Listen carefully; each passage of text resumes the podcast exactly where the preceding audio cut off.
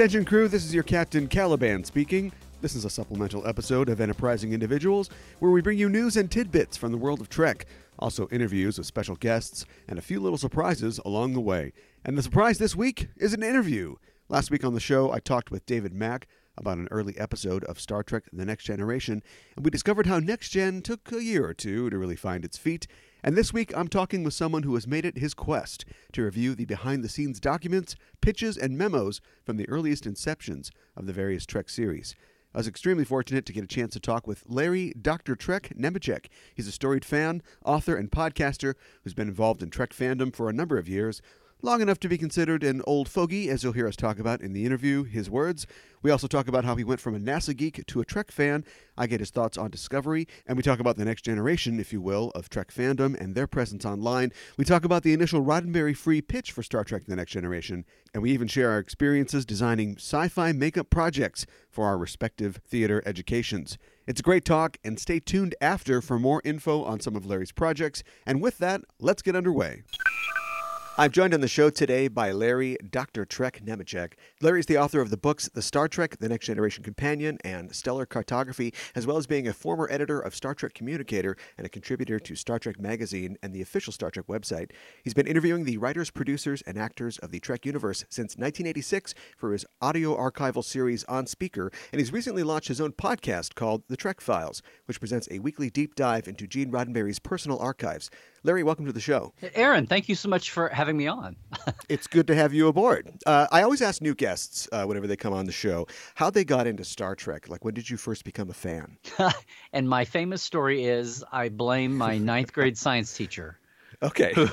I was vaguely aware of Trek being on, but I didn't at the t- in, on NBC. But I didn't run our TV. I was the little kid of the family, and uh, I remember Lost in Space being on, but Okay. okay. um, but not until of uh, the rerun era. And my ninth grade teacher, long story short, basically ended a whole little scene with some other people, and she said, "Oh, Larry, don't tell me you don't watch Star Trek."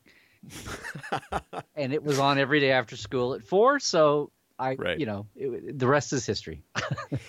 I often hear from uh, people who tell me about their history with Trek is that their parents enjoyed it too, and so they find themselves, uh, you know, like you said, you don't control the TV, but it's on at night or maybe in the afternoon, and then they're watching it with their parents. And I guess if your folks weren't into it, then yeah, how would you even get to it necessarily? How would you even really know about it? Right. And uh, like I I I was a big NASA person and my folks were really good. But no, I mean it's been later you know, the geeks won eventually and cool parents Yeah. cooler parents happened in that way. I had great Right. parents. Um, they indulged I mean I had you know, I had model rocketry and stamp collecting and model building and and model railroads and all this stuff, and they indulged me a lot. And eventually, Star Trek got in that mix too. But it's not like they handed off anything to me. I, I but I had been a NASA kid. I was a big NASA uh, person, and I loved history. And that's really where I came. I mean, I and I read science fiction. Although I remember having a thing about all books, all fiction, that I didn't want to read anything unless there were follow-ups to it. It's like I don't want to invest my time learning characters in a universe, which is funny now to think back. like, Yeah. oh, what's the ultimate of the time and still. But um, but that's where I didn't come to Star Trek from like classic science fiction, although I, I read it at times. I came to it from, which explains a lot, from history and from real science. Did you have any of the uh, photo novels when you were a kid? Oh yeah, I'm looking at them right now on my shelf. Okay. I, have the first four in the box. Oh, all the right. rest of them, yeah. uh, well, Trek fandom's, I mean, it's still going strong even 50 years later after the debut of the original series. And of course, now there's a new set of adventures for a next next generation in Star Trek Discovery. What did Oh, you yeah. think of the show's uh, first season finale? I, it was a lot of fun. I, mean, I, I was close to it. I'd gotten to talk to a few of the writers beforehand. I kind of had a sense, and and just, I mean, everything is so public now. We all watched. It was not a train wreck because this train got to the station. This plane landed. I Right. said, Discovery to me is like uh, on the meta level. Discovery is like if you start a taxi, a taxi ride, and your driver changed three times without the car stopping. Yeah, right. right? And and the way that uh, Aaron and Gretchen, um, Alex Kurtz, all, all those Ted Harbert, the way that whole staff evolved and eventually landed that plane, where I think if it had been anything else, if it had not been a franchise like Star Trek, and if it hadn't been Star Trek and launching CBS All Access, they would have that would have imploded a long time ago. But Oh, sure. because it was Star Trek and because it was launching this new enterprise, so to speak, um, you know, they they stuck with it and and landed it. It's amazing. And I, you know, I have the things I kind of go eh, about, but I know I know where they were coming from, and I know the current crop what they want to do, and I'm I'm excited to see season two because I want to see what they do with a clean slate. But having said that, I think I think it hit a lot of it hit a lot of obviously it hit a lot of buttons for a lot of people, and apparently CBS is happy with the numbers they have. So yeah, numbers are great. we will see, and it's it's it sure lit up a lot of the internet. Um, Yeah, well, that's what you want in these days. Yeah. I think that it's also a, a good point that uh, Star Trek's always been collaborative. So the fact that there was maybe um, whoever was you know at the wheel of the car changed a couple times, it's always been something that's a group effort. And I always feel like Trek is often at its worst when you've got somebody monolithically saying, "No, no, this is a good idea," and uh, just sort of pushing things through. Uh, yes, but the but we've never had a. Comp- I mean, what's different about this time? And there's, it's this everything about Star Trek. Every new iteration is always we've got to do exactly the same thing but different. Yeah. And and then you factor into that like uh, Voyager launching a UPN network and Next Gen launching original syndication and and and you know the even the animated series being kind of the most adult series even though we look at it now as a cartoon but it was the most adult series on Saturday morning it's kind of radical when you think of it that way so Yeah. on top of just the show itself you've got the platform and you know all access was controversial to a lot of fans that I'm not going to pay for my, you know, God meant for me Star Trek to be free. I'm not going to pay for it. Right. You had all that to get through, and then how would the model hold up, and the delays, and the fact they stuck with it through the delays, on top of just analyzing the show, and and but uh, to the audience, even the people who were intellectually prepared for it, this whole notion of it being streaming. I mean, we've been watching Game of Thrones, we've been watching serialized, and and that's HBO. It's not technically streaming, but we've been watching, you know. Um, cinematic TV and prestige TV and ser- heavily serialized shows. Game of Thrones and, and Walking Dead are kind of the, the kings of that right now. And still, it caught people off guard what a Star Trek through that lens would look like. Just the the the audience experience, much less what how the show would play out and all that. And a lot of people's energy got caught up in, oh my God, she dropped the F bomb. Well, no, it's not going to be a constant. You know, it's kind of like what was the headline of the week? And now what's interesting to me is even as it settles, is I think people are still settling on now that we're out of the valley between the peaks each week and we can look back at the whole mountain range of the show that season, that story that season. Like what is that what what's the there there? What's what are the takeaways now that you know we're not caught up in that Yeah. that that headline of the moment, that crisis of the moment. Yeah, I think it would have been a bad idea and also antithetical for a show about the future to return to TV and just be on at eight o'clock on Tuesday night or something like that, to not be streaming and to not engage the community the way it has. Like I've had a lot of fun following the uh, actors and even the writers, you know, on Twitter right. and Instagram, and just seeing you know updates about this and that. Well, that's the other dynamic of this. Is this is Yeah. the first show that's been in this social media era, as, as well as like the streaming. So, you know, I mean, in, the, the later shows were into you know message boards and all that, but everything came in the late aughts. So Yeah. Twitter and Instagram and, and all of them, and them having the the ability to bring bring that relevance. I mean, I feel like we've been watching behind the scenes specials from day one with these guys. Mm-hmm, so even you know, and then after this after Trek now is the thing you do. Yeah. You know, like uh, walking, like Talking Dead and all of that. So it's been a whole different dynamic. But I think the other cool thing is old, fa- I, excuse me, veteran fandom from wherever they came in, if they go back 10 years or 20 or 30 or whatever, everybody comes in a little bit with their blinders on, and you forget that there's a whole new generation. Even if they've been a fan already, they're they don't they didn't they weren't spoiled by if you're in the generation that gets to see an iteration of Trek as it premieres, right? You're there week to week and you know, oh, well, Qpid is there because there were two Robin Hood movies that year. And I remember the best of both worlds summer and all of that. Or you were there with the original letter writing campaign to, you know, for 10 years to get the motion picture. And we're finally back to this is a generation in, in 12 years that finally can say I'm watching new Star Trek, and it's really exciting for people. For the I say the new kids, some of them are 60, but I, there's it's exciting for people to have a fresh Trek, and and and they don't have to be the ones hearing about it from you know all the old people debating about so oh the way it used to be and oh I remember that Right. you know they get to have their fresh and and they are at least with Discovery they are in the same they're in the same place with everybody else. There are no oldsters. Everybody is a newbie with Discovery. They may bring different things to it when they Right. watch it for sure, and you can sure see that online. But everybody is fresh with this, and for, I'm excited for all the people who are Discovery is their first Trek, you know, and Yeah. uh, and and to see that excitement and then when people get into the you know the debates and a lot of them are the critiques are, are well founded but then there's just some crazy you know get off my lawn you kids stuff going on too Right. but when I- you see that and you see the kids fight back and or the new viewers fight back it's it's it's exciting that's kind of my goal for this year is to talk to people who have only been a fan since discover you know uh, the kelvin movies even for it's been 10 years since star trek 09 Right. was filming and the buzz was out about it Right. and and how it was you know controversial and has it assimilated into the- you know what what was its legacy and long term Yeah. and will there be another one but i just want to talk to these people who are totally new because apparently start something in star trek is still being done right and still attracting people Yeah, absolutely.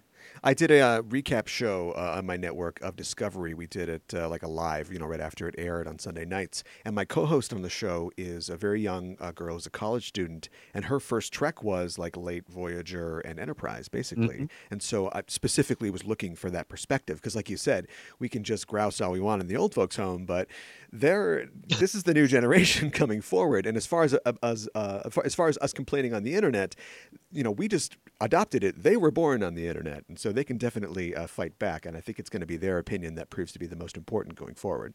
Right. Well, especially, and even the dynamic of even as we are on Facebook and Twitter and all these old people platforms, like there's times that I've decided the last, you know, I- I know this especially at a convention. Now, there are a lot of people that look at online fandom, they look at even convention live fandom, and think, well, that's the profile of fandom. And I've said for years, there's a great unwashed armchair fan out there that don't go to conventions you know, or they don't, they're not online. They just watch the shows, you know, and now maybe they watch Netflix or they buy action figures and maybe they buy, they buy books. But that, and I just think there's a great unrepresented, you know, the great normal majority of fandom out there that are driving things. that I don't think, I think we get into a trap or people get, fans get into a trap if they're, you know, talkers or they're bloggers or whatever, influencers, or they just tweet all day. Mm-hmm. And they forget that that circle of 10 or 15 or 20 or 100 people around them may not be the best pro. I mean, I know I'm different from, I'm such a background idiot.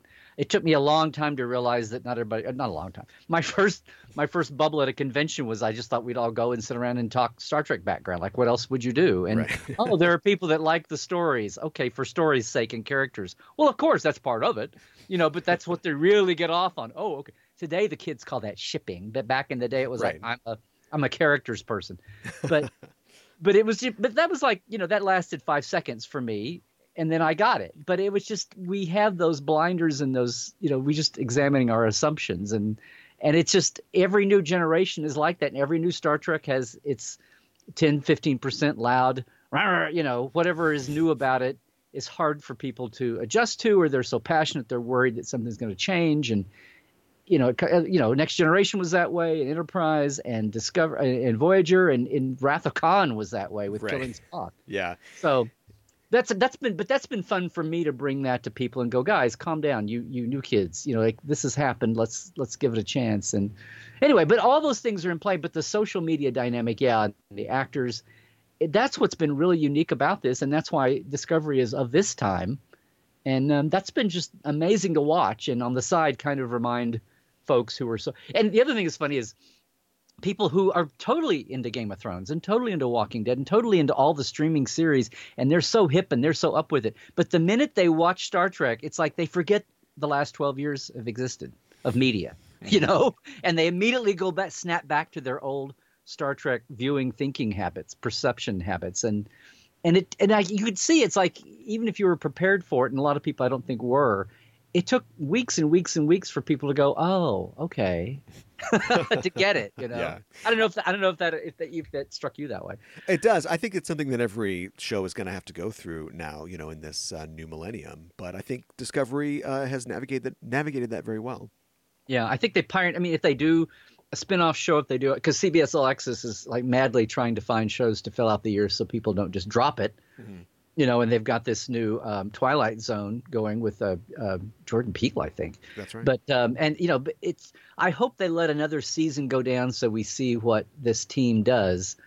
But it'll, it'll take. You know, I at least by the end of the second season we ought, if not already, maybe even, because things move so fast now. It's only a 15 episode season now. right. But you know about spin-offs and um, you know, and who might go over and pioneer. You know, who might go show run another Star Trek to take up the other end of the the year when Discovery isn't on Yeah. and or you know what the big plans for discovery or you know bryan fuller's original idea was for an anthology show that would hop different eras which would just be awesome Right. that would really blow people and and now you're finally in the business model where that makes sense back in the old 26 episodes a season get all you can out of everything that was a huge undertaking and an investment and i knew they'd never do it but Yeah.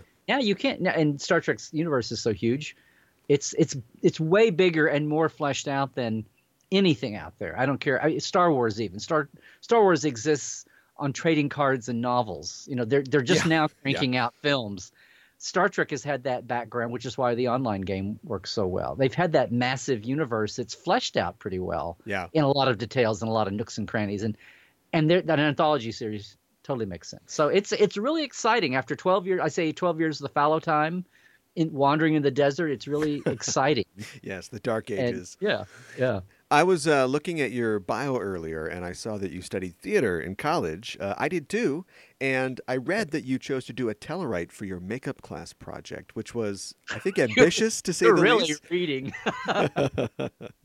well, and then when you're at a small college, no, I did it. I, you know, no foam prosthetics. No, it was like a nose putty. It was literally Okay. a nose putty. You know, Sure. Uh, and I've still got it. It's in like it's all hard now, but um, I kept it. I couldn't, you know, just like I have a the Tellurite mask that I wore on. Um, they did an excellent, like it was a four hour makeup job on the other side of the scale for uh, for phase two new voyages. They were they were doing vignettes, and it finally was put together. It was mainly a Klingon. It was basically the Klingon version of the Kobayashi Maru. It was a great little idea, and for me, rather than just being another Klingon spy, they let me. I said I wanted to do a Tellurite, and I missed a window to do that, and they did this whole Tellurite just so I could be this one bit with one line.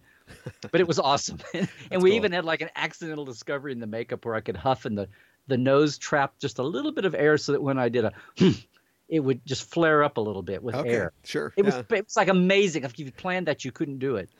It would never bring it off. Yeah. I'm, I'm somewhat embarrassed to say that I chose to do a Star Wars character for my fantasy makeup project.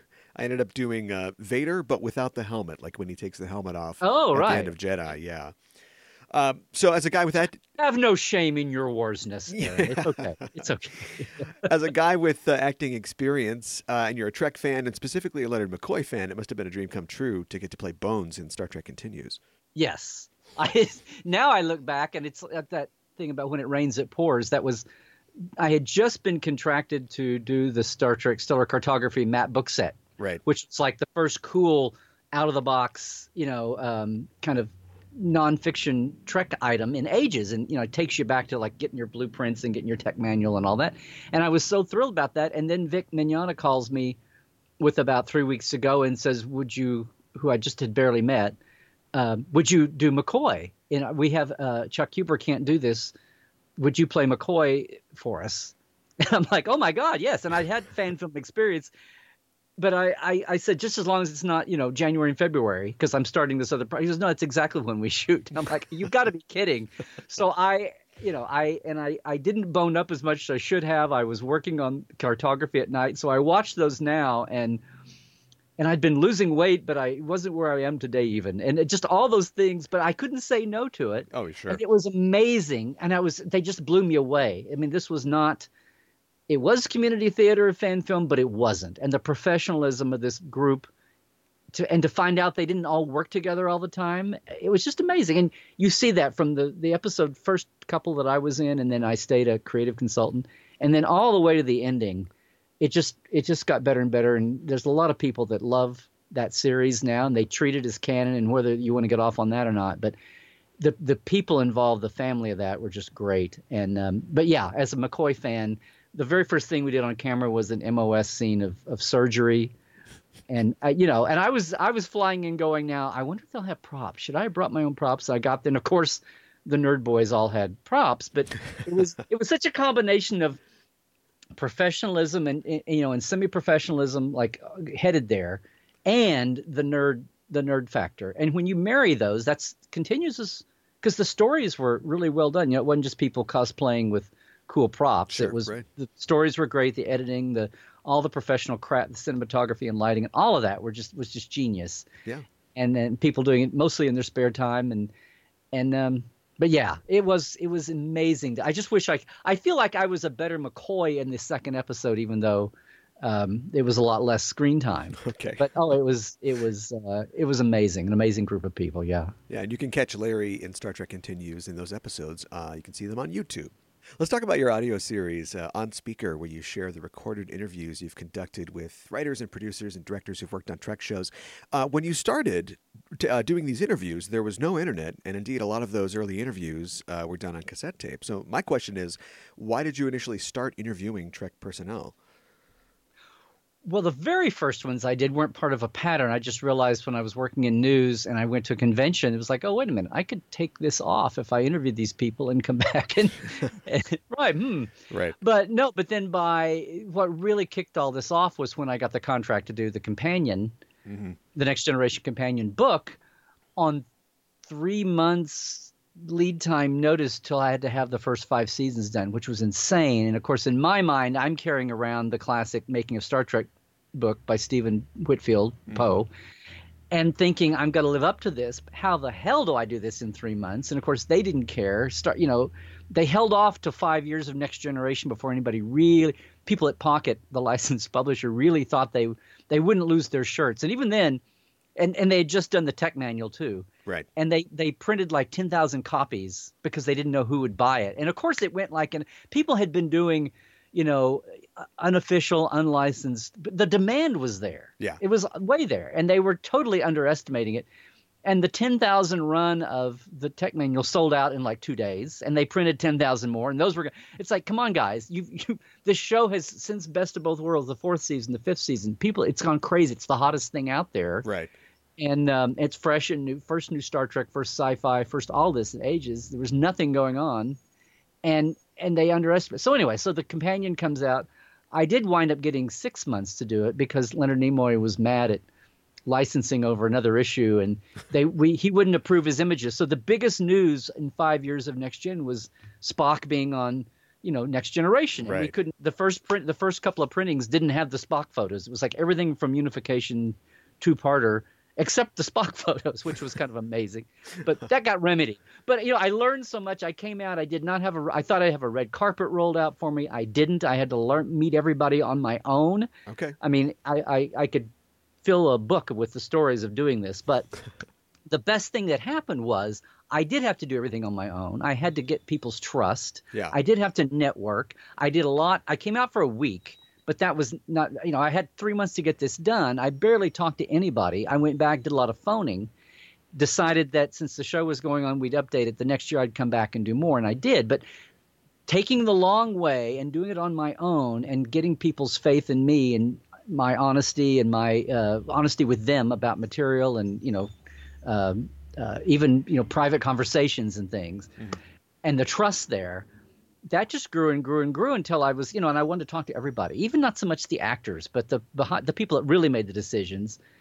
And um, even though the first one was done so quickly the last as you notice the book still because they did not let me go back and fill out the first few years but the more the book goes along it's less about what i found and researched in my original interviewing the fourth and fifth years are be- best and then we added you know additions and got the sixth seventh year and then all four movies and those are really fleshed out. In fact, we're having to cram stuff in. And then when Next Gen ended, they were, you know, DS9 was already overlapping and Voyager was moving along, and we moved. We decided to move to LA from Oklahoma, and my wife got to had a temp job on Voyager and got to work. She worked the first five years in the writers' building, And with all of that, I said it's silly to stop talking to these people just because my book is done. So I, I mean, eventually I was working on Fact Files. Eventually I edited the magazine, but basically after everyone knew me, it was almost like a, a annual ritual. And I learned the best time to talk was go in at the end of the year when they were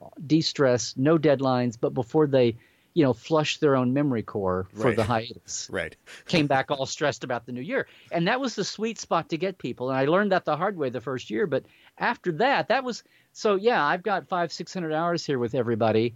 Um, and it's from the day. And I realized about 10 years ago, and I use them, you know, for writing articles and reference and going back to. And I was like, my God, these are just a resource on their own. Yeah, and I should start digitizing them. And I didn't go digital to like 2000, about the time the show uh, Enterprise went off. So yes, the bulk of everything is on tape. I and I've barely scratched the surface of getting them digitized. But that's so the CDs are my first answer to let's get these digitized and get them out there. Sure. And, and to a theme. And that was and then that's the same that kind of we've got there's more here for people. My God, Star Trek fans have no idea how much Star Trek they have no idea about.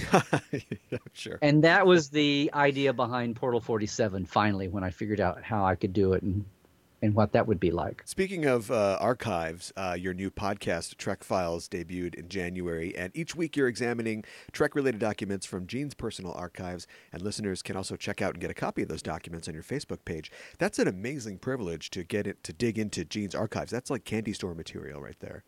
It is well, I, yes. Big thanks to uh, Rod and then John Champion, who co-hosts their uh, Mission Log podcast, for coming to me and saying we'd like you to do this. Yeah. So, I mean, I've known Rod for years since he kind of came back as his mother's health went down. He kind of stepped up and took the family business on. And and it's bite size. It's like 15 minutes, so it's easy to do for me. But we could do several at a time. I have guests. We've had Dorothy Fontana and Dave Rossi, and well, we're just getting started and we can do several with each person. So on one hand, it's very doable, um, but it's yeah, it's a completely untapped um, resource there, and it's a it's a way to get whether it's a you know one page letter or it's a 15 page memo. Um, it's there, and and the coolest thing is, to me, it's something that's different. There are so many good podcasts out there, and so many shows, and some not so great. But I didn't want to do for years. I didn't want to do. I mean, I've been I've enjoyed going on as a guest and talking but I didn't want to do my own unless I could bring something fresh and different to it and maybe take it to a do, new level. And this is certainly wasn't expecting this, but it was certainly one way to do that. And, That's a great and I'm very grateful to Rod. Yeah, so it's it's HQ'd on Facebook, and yeah, people can get the document as well as listen to us talk about it. Is there a holy grail of archival documents for you? Like something that was very pivotal in Trek's development, or even something that puts rest to a debate or contradicts a persistent rumor about the development of Trek? Well, we just I I didn't know about it, but now in hindsight, this one that we had a couple of weeks ago, the the 1986 would be premise for a next generation show. Yes. It kind of kicked Gene into going, okay, okay, okay, I'll come back and do it myself because you're sure not doing this. you know, uh, that was amazing. I mean, I literally fell off my chair when uh, jaw dropped the whole thing when we came across that, and Yeah. and I'm glad I knew this would make news, but not everyone, and some of them are known. We just go back and and you know, like the original pitch Yeah. that became the cage and the uh, writer's guide, and Rod wanted us to be foundational because part of this is for history's sake, for fans that know the history, but also it's like, what's just the DNA of Star Trek, and what are shades of Gene? What are shades of the shows, the things he had a hand in through his, you know, the 60s, 70s, and 80s up through next gen, and and how does it affect Star Trek through the years and today? We even had one that like reverberated with Discovery big time, literally Yeah. a right. phrase, and um, that's that's been amazing. So the Holy Grail, I. I've got. To, I would still. Uh, I don't know. You got me flat-footed on that one. Part of this, the fun here is just finding things like that you, that you didn't know exist, or you knew they were kind of in there, but were they really on paper? Were they really? Is there really a smoking gun? You know, Sure. for this Yeah. for this aspect. Um, I'd like to see, uh, if they exist, the uh, hundreds of memos that I'm imagining from Shatner or his agent about the fact that Kirk is the star of this show and not this Spock guy, uh, or the on-paper negotiations about Nimoy Oh, yeah. trying to get a raise when he was uh, negotiating for one in between the first two seasons. Yeah, I mean Bob Justman and Herb Solow kind of got into that in their book a little bit, but yeah, it's tantalizing. That's what's amazing too. We'll pull something out, and it's not just what Gene wrote, Mm-hmm. or something that's been published, but it's like the notes in the margin and what was marked Yeah, out and right. and we don't get into that so much, but but when you see the scanned document, you get to see that. So Sure. our version of it.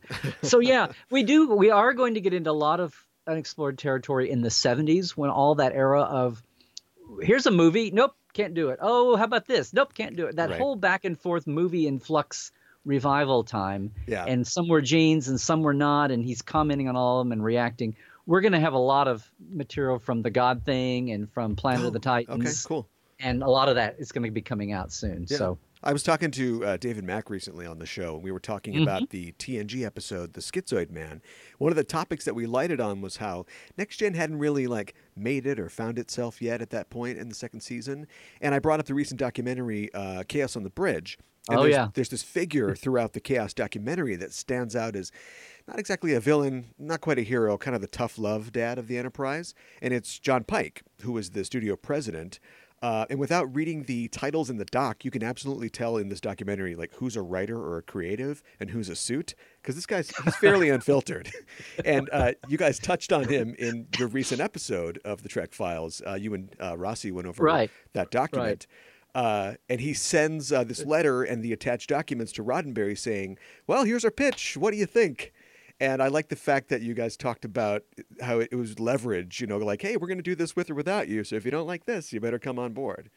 Right. Well, I mean, it, on one hand, you you're thinking if it was just a goad, if it was just a poke at him, yeah, then they could have like thrown a, pa- a page out there. But this, it went on for you know six, seven, eight pages. They had cast, they had a, pri- a pilot premise, and then the arc of the first season, or you know the premise of the show. Sure. It was a lot of detail there, and Yeah.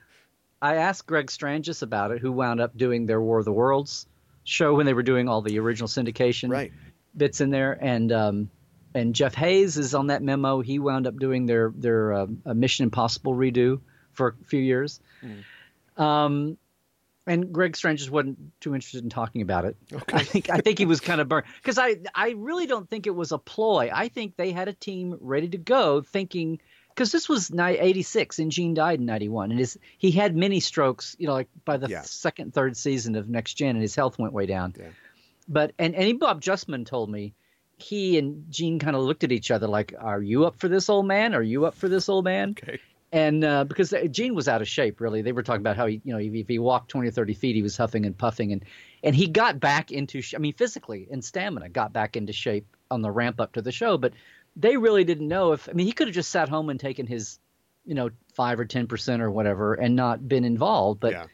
this, and if that had happened, they were ready to go with this. It, this was not just a ploy. Yeah. I mean, these guys were ramped up to go, and um, so that's. I mean, it's. But it, you know, in the past, it'd been this. Oh, they had these ideas, and I said, nope, you're not going to do it without me, and that would be how this whole thing was covered. And but now we've got the guts of it here, and it, it and yeah, it's uh, yeah, chaos on the bridge is awesome. Uh, Leonard Maizlish is the one that yeah.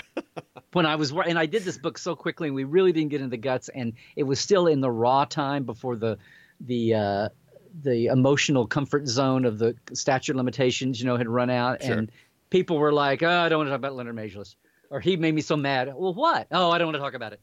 And you know, Dorothy Fontana and David Gerrold and all those folks that were there. Uh, and now people are talking about it, and uh, so good on them for getting that out. I would have loved to have had that detail in the companion, but we would at least we would at least talk about creative Yeah, differences. creative or- differences, right? Yeah, yeah. I, I didn't want to sugarcoat anything, so we did as much as we could at the time, Yeah. and uh, and did more when I could. I feel like So, uh, uh, Gerrold would have a lot to say about Leonard Maizlish. Oh yeah, yeah. Well, that's that's what blogging and the internet's for. That's now, right. so there we are. Uh, as we wrap up here, there's something I, uh, there's something else I always ask guests of the show, and that's who's your favorite captain and why? Uh, can your space dad beat up my space dad? See now, I this here you talking about me and fandom. I never had that whole, you know, if the Enterprise and the Millennium Falcon got in a fight, yeah. or if you know, if Han Solo and Captain Kirk, or if Kirk and Picard got in a fight, I just like those kind of things. Like never occurred to me to. I just go, they're all, or people would argue over. Now I, over the years, I've got shows I I lean to. I mean, it's like when you had the original series from almost the beginning, 79 shows for 20 years, it's kind of hard to get away from the emotional Yeah. tie of that. And like I say, you never forget your first. Oh yeah. Sure. Everybody comes in with, like we were saying earlier, everybody comes in with the Trek. And, you know, the next generation, I, I waded through several times for all my books, and DS9 had this great, incredible cast, and Enterprise was, I don't know if that was always ex- executed the way I would have had, but I, that was the idea I wanted them to do for 10 years. Um, so, you know, it's, it's all of that. So I have a hard time with these favorites, this and that and the other thing. I don't really have a favorite captain. I mean, McCoy is my favorite character from Sure. the original series, and I guess, and I and I love D. Kelly. Just even as a kid in Oklahoma, I just had the sense that of all the actors and all the cast. I mean, you loved all the characters, but D. Kelly was the one I wanted to go out and have dinner with. Oh, absolutely. When I was old enough to think about that. For, And I, you know, had the chance once or twice before he passed, which was awesome, and Great. I treasure those times. But Yeah. um, so sorry, I'm gonna wimp out on you. On That's fine. I captain. you know, and I don't even like the idea of, of the conflict, and I don't want to foster it. No, But no, some- no. something that I like to do, I like the thought experiment of taking, uh, you know, a captain and replacing them with somebody else. So, like, what would uh, happen if Sisko uh, was uh, in Darmok, you know, instead of Picard or something like that? Yeah, yeah. No, no, no. I mean, that's there's a there's a huge guilty chunk of me that goes, "What the hell kind of fan are you if you aren't getting into these kinds of things?" So it's just hard for me to make the decisions like that. Yeah. I, I I guess that's just I, I have plenty of strong opinions about a lot of things, but uh, but um, but yeah, I'll just uh, I don't you know I the easy thing. What's fun is to watch time and the pendulum swing on all these things about Trek and how things are in style and they're not in style and you know the 60s show was old hat and cardboard and christmas lights and plywood when next gen was cool and then next gen became the 80s show with the therapist and carpet on the walls and the 60s were retro cool again and Right. just watching the you know the styles swing in and out and and to watch the rise of janeway's army i call it and and voyager's Sure. rebirth and ds9's rebirth now people say oh it's the series that stood the test of time the most you know Right. and it's really discovery's uh, forebear among all this you know it, but that every 10 15 years we revisit these things and change so that's that's been amazing to me to watch just watching the watching the watchers is Aha. been Yes. kind of fun for me yeah Absolutely. Well, thanks so much for coming on. Uh, we didn't even get to talk uh, much about Con of Wrath uh, or talk more about Portal 47, so I'll have to have you back on at some point to talk about those. i'd love to do that people can go to the website though and read yeah, where can people find you online? Yeah, so LarryNemecek.com is the hub of everything. And just real quick, Portal47.net is, like I said, kind of the end all be all of me figuring out how to how to get more Star Trek that I know I was aware of and the people that I knew Mm-hmm. and people who aren't going to turn up on conventions or in an interview anytime soon. Sure. Uh, getting that out there. And it's like a mini con, you know, in several ways every month. It's uh, online or live. It's like a mini con all year long. So that's kind of been my the thing I've been wrestling with here in the fallow times, and now that we're back, and I'm really proud of that. And Con of Wrath, yes, my documentary, we're going to wrap it up. we're going to wrap it up this year. I, I swear to God. Yes, we are. Awesome. So, yeah, Portal 47, learn from Dr. Trek online. Thanks again for talking with me today. Aaron, thanks so much for having me on. This is this has been amazing. Thanks. Thanks to Larry for coming on the show. It was a lot of fun. And if you like what you heard, you can hear him every week on Trek Files, where he looks at some of these seminal documents from Trek's history, many of which come straight from the archives of Gene Roddenberry. You can find his show and other Trek programs at podcasts.roddenberry.com. I know, I know, the prime directive of podcasting. Don't send your listeners to other podcasts, but we're one big happy fleet. So let's consider this a personnel transfer. Get informed and entertained at the same time by Trek Files. It's a great show. You can see Larry as Bones in Star Trek Continues on YouTube, and you can hear more from Larry at larrynemecek.com, and you can check out Portal 47, Larry's service that provides you with an in-depth insider's look at the world of Trek. It's like a miniature convention that comes right to your inbox every month. Check it out at larrynemecek.com forward slash Portal 47. If you're shaky on the spelling, don't worry. I've included links to everything in the show notes, and I've included a link to Larry's Trek Files episode about John Pike's gene free next gen pitch. Larry's books, The Star Trek The Next Generation Companion and Stellar Cartography, can be found on Amazon.com, and you can get there by clicking the book links in the show notes or by clicking our Amazon banner on enterprisingindividuals.com. And I recommend bookmarking that link. Whenever you go to Amazon, by clicking through one of our links, whatever you buy, be it a physical or a digital book, a kut'luch, or a Horga'hn, we get a little something from that transaction at no extra cost to you. That's right, by following your passions, you're helping make ours possible, keeping this show going and keeping the warp drive lit. If you go to enterprisingindividuals.com, the Amazon banner is on the right. You can't miss it. Click on that and then purchase the Next Generation Companion or whatever catches your eye, and you're helping support the show. But what if you're thinking, Cap, I've got all I need from Amazon right now, at least until that How to Serve Kelpiens cookbook comes out. Well, don't worry. You can still support the show by going to our Patreon page at patreon.com forward slash EISTPOD. It's there that you can sign up to be a crew member for the show for a small monthly donation, and you can get access to our exclusive subscriber content like our live shows and my DS9 rewatch recaps, plus show merchandise and much more. Just head to patreon.com forward slash EISTPod. And you can watch a live broadcast of our first Enterprising Individuals live show from Convergence 2017, where I'm joined by comics artist Christopher Jones and authors Patrick Tomlinson, Naomi Kritzer, and William Leisner to talk about The Wrath of Khan. That was a great show, and we're doing it again this year. At Convergence 2018, we're talking about the TNG episode The Measure of a Man with Melinda Snodgrass, the writer of the episode. And you can be on the front line and be the first to see those live shows by supporting the program at patreon.com forward slash EISTpod. Become a member of the crew today. And as always, anything you can contribute to the show will be appreciated and will help keep us flying. Thanks. Well, what else? Uh, no time for news this week, but I did want to say that William Shatner is alive and well. I guess someone tried to start a hoax uh, that he had passed away a week ago, maybe trying to get out ahead of April Fools. But joke's on you, he's still kicking and tweeting, of course. I hate unclassy April Fool's jokes, and I prefer ones like pretending that your podcast is a show about Esperanto and media, but that's just a randomly selected example. I also wanted to say congratulations to Terry Farrell and Adam Nimoy, who tied the knot last week. Many happy years to the both of you. And does this mean that Nicole DeBoer has to take over for Terry in a few years? I hope not. Just kidding. Congratulations. Our top comment on social media from the past week comes in response to a picture that I had tweeted out from Minicon 53. I was attending Minicon in Minneapolis this past weekend and representing enterprising individuals and Just Enough Trope, our parent network, and I was speaking on a few panels. And when I stopped by the charity auction table, I saw a songbook for Irish tin whistle tunes. And of course, I had Inner Light on the brain, and I tweeted a picture of it with a caption that said, So that's Picard's secret. To which Twitter user Alexander at, at Mr. underscore Picard replied, Oh no, you found out, accompanied by that picture of Captain Picard looking shocked. Shocked, I say, mildly over his teacup. Alexander describes himself on Twitter as Jean Luc's loving husband, massive fan of Sir Patrick Stewart, Daniel Stewart's number one, child of the 80s, Star Trek TNG is love. I think that applies for all of us. And he also runs Patrick Stewart News at at Pat Stewart News on Twitter, which I just subscribed to.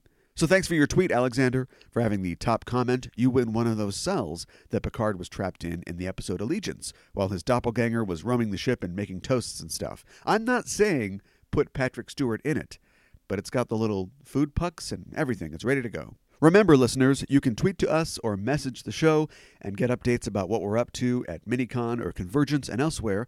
Just go to facebook.com forward slash EISTpod or find us at, at EISTpod on Twitter or through our social media links on enterprisingindividuals.com. You can also reach the show at EISTpod at gmail.com with feedback and suggestions or to just say hello. We're waiting to receive your transmission.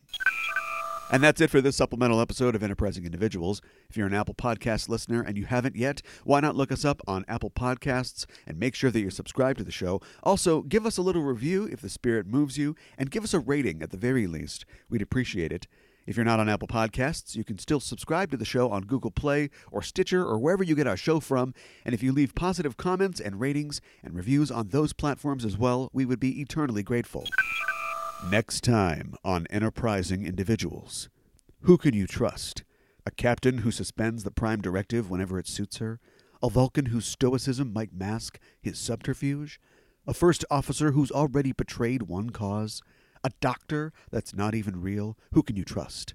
Dr. David A. Banks joins the show next week to look at an episode of Voyager that sees Seven of Nine question everything she thinks she knows about the crew of Voyager, and she'll stop at nothing to peel away the layers of obfuscation that hide a sinister truth. It's the Voyager Conspiracy, next time on Enterprising Individuals. And until then, I'm your Captain Caliban signing off and saying live long and prosper.